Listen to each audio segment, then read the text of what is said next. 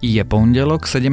februára, meniny má Miloslava a dnes by malo byť relatívne pekne, kde tu vykukne aj slnko, postupne sa ale môže zamračiť, miestami objaviť hmla a mrholenie. Skrátka, zase bude poriadne teplo, ale môžete zmoknúť, tak sa na to prichystajte. Denné teploty by sa totiž mali pohybovať medzi 8 až 13 stupňami. Počúvate Dobré ráno, denný podcast denníka Sme s Tomášom Prokopčákom. A pripomíname, že cez víkend vyšli nové epizódy našich podcastov podcastov Klik a Dejiny.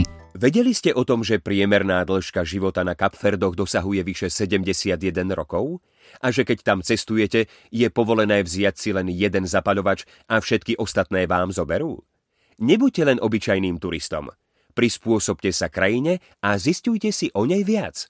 Na dovolenka SK si už teraz môžete objednať dovolenku na Kapferdoch vo výhodných First Moment zľavách. Objednajte si dovolenku na Kapferdoch teraz s last minute zľavami.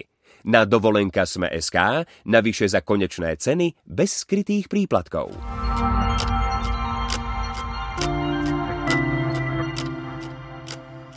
A teraz už krátky prehľad správ. Súd s Miroslavom Marčekom, vrahom Jana Kuciaka a Martiny Kušnírovej sa odohra 17. marca. Pojednávanie na tento dátum vytýčil špecializovaný súd v Pezinku. Marček sa v januári priznal, že obete zastrelil obvinili vedúceho tábora Chacha Lande Romana Paulínyho, ktorý bol podozrivý zo sexuálneho zneužívania. Z výsledkov vyšetrovania vyplýva, že obvinený muž ešte v roku 2003 nadviazal kontakt v tom čase iba s 13-ročným dievčaťom. Ekonomika eurozóny rastla minulý rok najpomalšie za posledných 6 rokov. Narastla len o 1,2%, čo je najpomalšie od roku 2013. Veľký vplyv na toto spomalenie má situácia v Nemecku, ale aj pokles HDP vo Francúzsku a v Taliansku. NASA teraz vynovila jednu z najslavnejších fotiek v dejinách astronómie slávnu Pale Blue Dot. Záber pred 30 rokmi zhotovila sonda Voyager 1, keď sa nachádzala za Saturnom letiac preč z našej slnečnej sústavy. Dnes už ju sonda opustila a nachádza sa v medzihviezdnom priestore. Tohtoročný január bol najteplejším v histórii merania, to už od roku 1880 oznámila americká NOAA. Priemerná celosvetová teplota za tohtoročný január bola o 1,14 stupňa vyššia ako priemerná januárová teplota za celé 20. storočie. Najvyšší náraz priemernej teploty sa odohral v Škandinávii a na východe Kanady, kde teplota oproti priemerom z 20. storočia stúpla o viac ako o 5 stupňov Celzia a ak vás tieto správy zaujali, viac ich nájdete na webe sme.sk.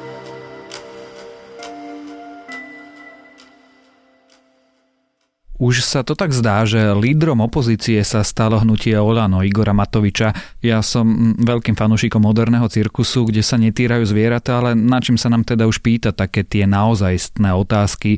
Ak budú Matoviča nebodaj rozdávať povolebné karty, kto by mal byť podľa nich premiérom, kto ministrom zahraničia a ako by mala vyzerať slovenská zahraničná politika, ako si asi predstavujú reformu školstva a zdravotníctva a ako riadiť krajinu a ktorým smerom odpovede dnes dnes budeme hľadať s politickým komentátorom denníka SME Petrom Tkačenkom. Samozrejme uznávame, že politická kultúra vyžaduje, a je to normálne, urobiť aj písomnej podobe program pred každými voľbami.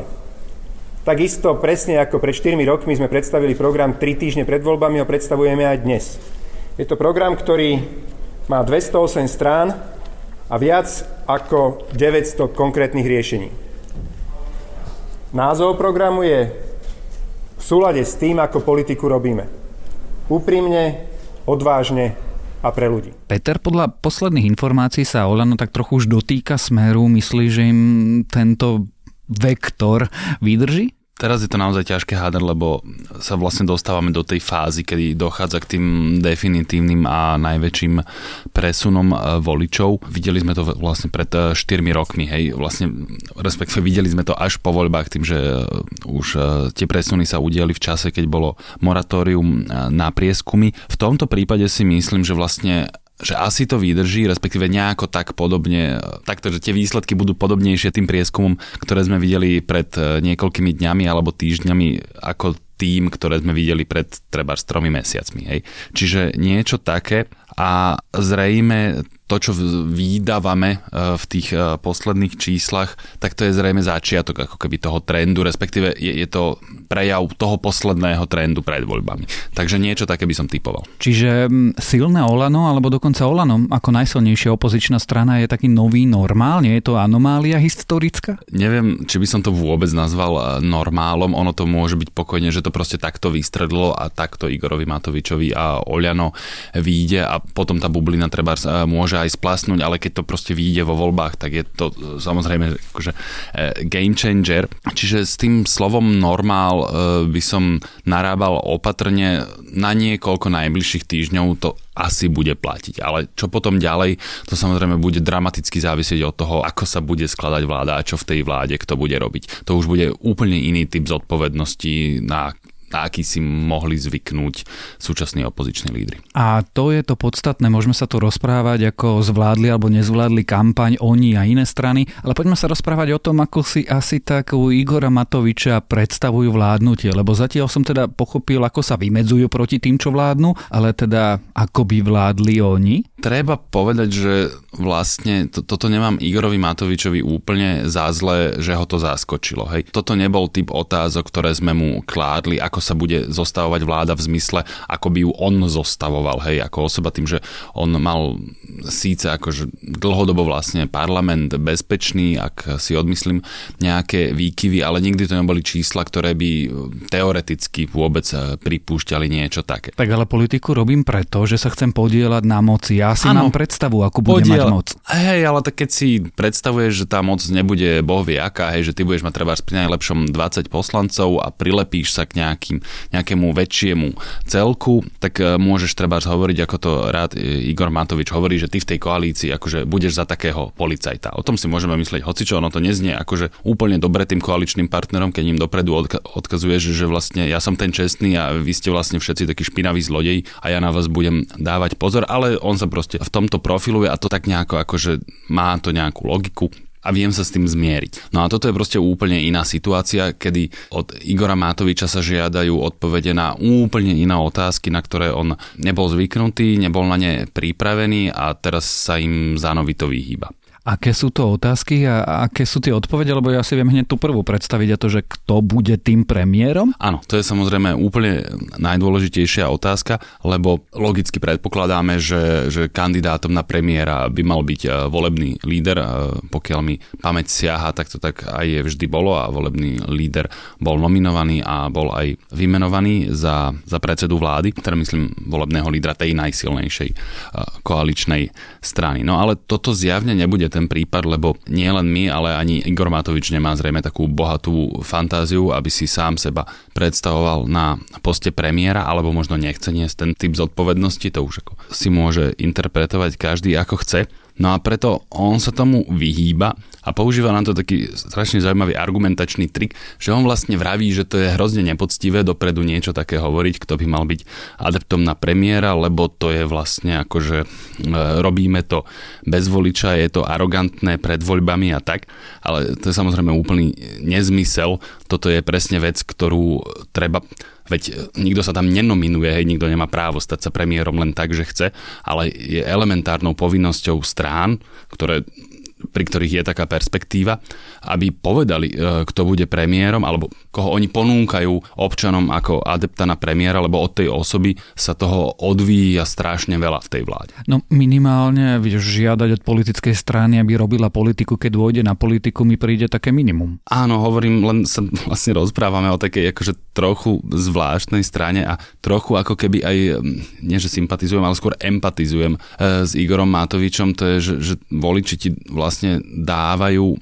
hovoríme trochu dopredu. Treba si naozaj pozrieť na ten výsledok, ale teda ak budeme pracovať s predpokladom, e, že dostane toľko hlasov, nakoľko to teraz vyzerá, tak ako keby mu oni dali viac hlasov, ako si on vlastne pýtal a nevie si s tým úplne presne akože dať rady.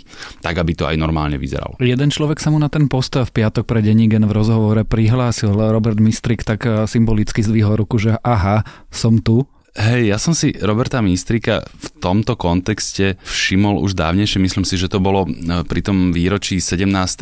novembra, keď on sa tak akože agilne vymedzil na tribúne, niečo hovoril o, o tom, že na zmenu je potrebné, aby nie si každý okopával záhradku, ale treba sa to nejako dohromady a potom asi 4 dní žila taká téma, že či sa ešte náhodou nepodarí nejaká veľká predvolebná koalícia, myslím si, že aj na tomto mieste sme sa o tom rozprávali, no a lídrom tej potenciálnej koalície akože mohol byť tiež Robert Mistrik. Čiže ja som tak nejak spozornil už vtedy, že to sa nedieje celkom bez e, toho, aby to tá osoba chcela.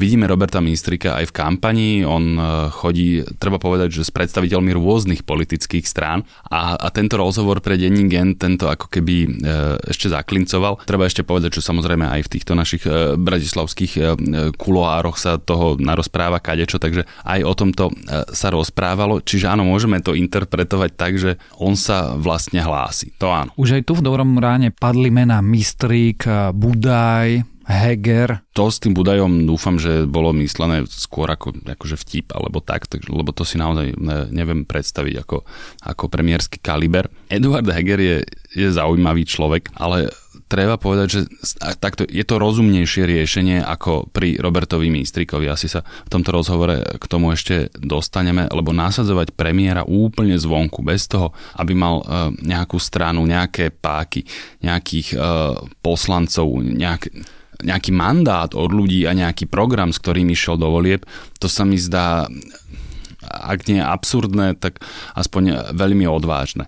Pri Eduardovi Hegerovi to až do takej e, miery neplatí. E, vieme, že kandiduje za Oľano, kto vie, možno sa aj dostane do parlamentu. Treba povedať, že on kandiduje ako existujúci poslanec na nejakom 143. mieste a neviem, či je natoľko výrazný, aby získal e, dostatok preferenčných hlasov. Možno áno, treba povedať, že nie som ja odborník na elektorát Oľano, ale stále platí, že to nie je politicky natoľko silná osobnosť, aby, aby mohla byť uh, takým že plnohodnotným predsedom vlády. Tam je úplne zjavné, že on bude absolútne, ale absolútne závislý od uh, dobrej nálady Igora Matoviča a to ako v strane, uh, nehovoriac potom už v parlamente a vo vláde. Problémom je teda čo, že nie je schopný nič presadiť, že sa máme ísť pozrieť, ako dopadol Peter Pellegrini a Iveta Radičova? Presne tak. V prvom rade Peter Pellegrini. Mne sa zdá, že toto je vlastne najlepší príklad.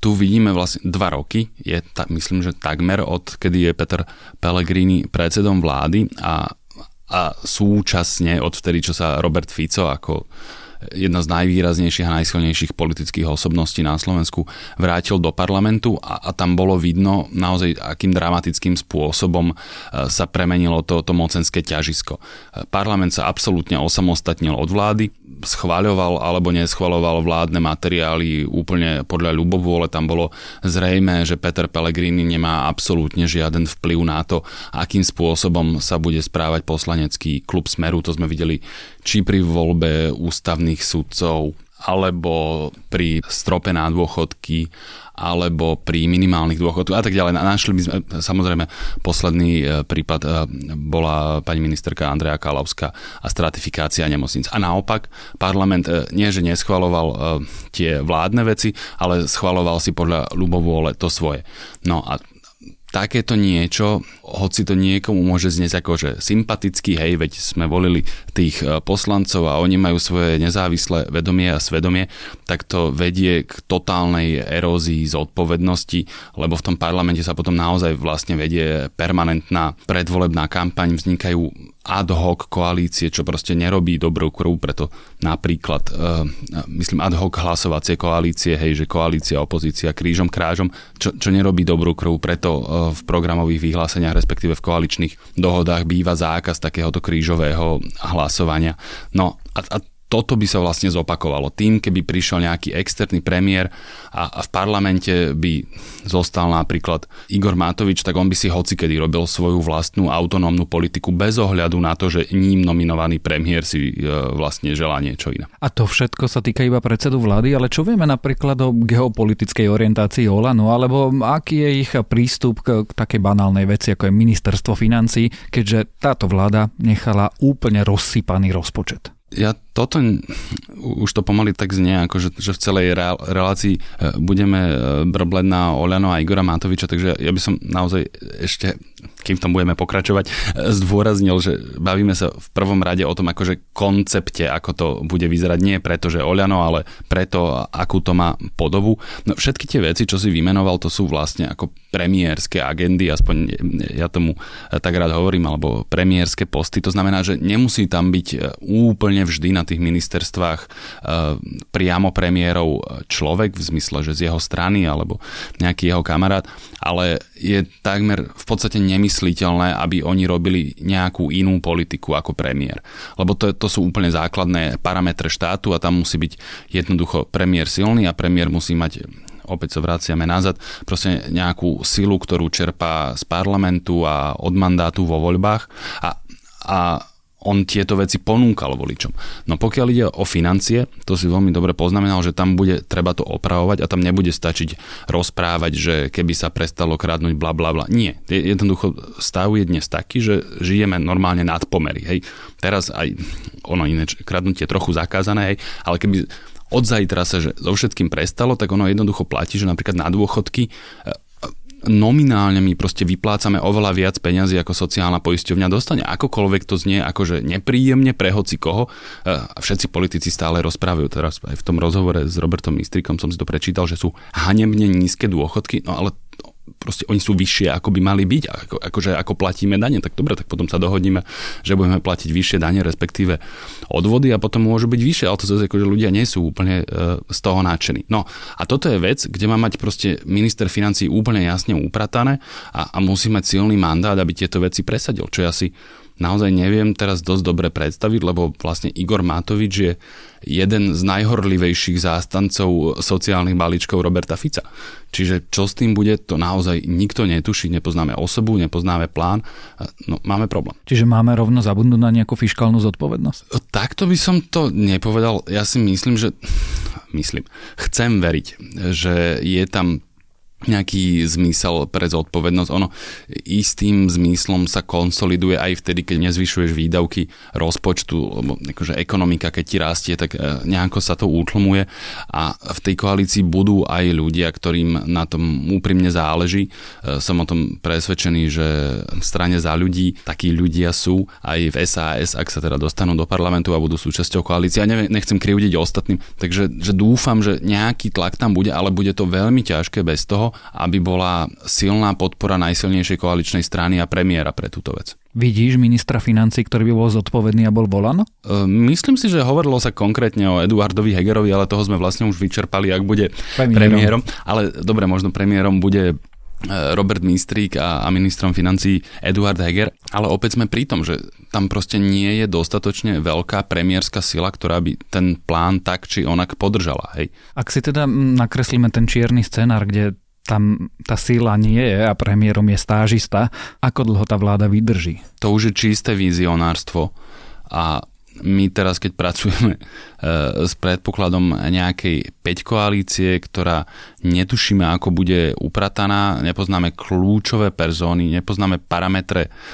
koaličnej zmluvy, tak sa to ťažko háda a, a nepoznáme vlastne ani to, aké silné budú tam tie ega. Hej. To znamená, že či, či so sebou napríklad ten premiér e, nechá nejakým spôsobom zametať, hej, ak to bude taká sila charakteru seba dôstojnosti, ako má Peter Pellegrini, že si nechá na hlave rúbať drevo, tak potom je oveľa väčšia pravdepodobnosť, že taká vláda vydrží. Ale možno, že tam príde premiér externista, ktorému akože 7 vecí neprejde a, a tá 8 bude pre ňoho naozaj dôležitá a povie a spojí to napríklad s hlasovaním o dôvere, lebo, lebo má nejakú sebaúctu. Hej. A toto je strašne veľa premenných, ktoré my nevidíme, takže skôr takto, ty budeš chcieť nejakú predpoveď, ono sa na ňu e, zabudne, takže ja od boku strelím, že nevidím rúžovo perspektívu dožitia takej vlády, možno ani pol času, hej, to znamená, že ani dva roky. Na druhú stranu im veľmi praje, že ten smer, ktorý som ta, o tom takmer presvedčený, zostane v opozícii aj s Robertom Ficom, že to už nie je smer a Robert Fico, ako sme ich poznali pred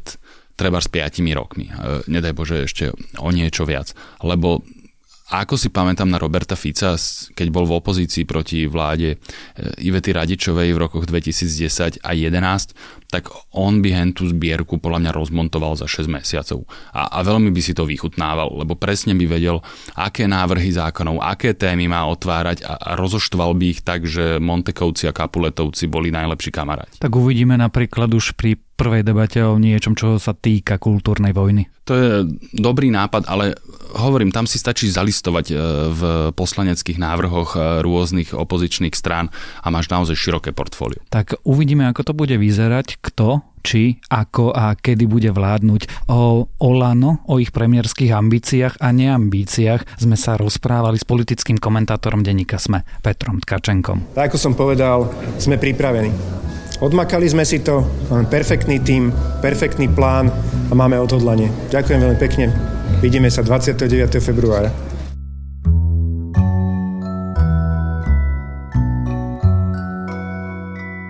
Mojím dnešným odporúčaním je náš nový podcastový člen v rodine Sme, Pravidelná dávka. Podcast trojicov autorov sa pozera na vzťah medzi vedou a náboženstvom, vyberá sa na výlety do sveta filozofie aj bioinžinierstva. Je to taký milý, múdry sprievodca našim komplikovaným svetom, ktorý sa ho dvakrát do týždňa snaží ako tak vysvetliť. Vyskúšajte ho a uvidíte, naposledy napríklad hovorili, ako budú vyzerať lekár a zdravotníctvo budúcnosti. A to je na dnes všetko, želáme vám pekný štart do nového týždňa. Počúvali ste Dobré ráno, denný podcast denníka Sme dnes s Tomášom Prokopčákom.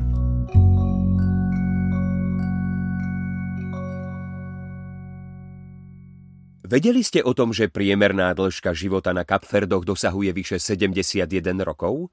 A že keď tam cestujete, je povolené vziať si len jeden zapaľovač a všetky ostatné vám zoberú? Nebuďte len obyčajným turistom prispôsobte sa krajine a zistujte si o nej viac.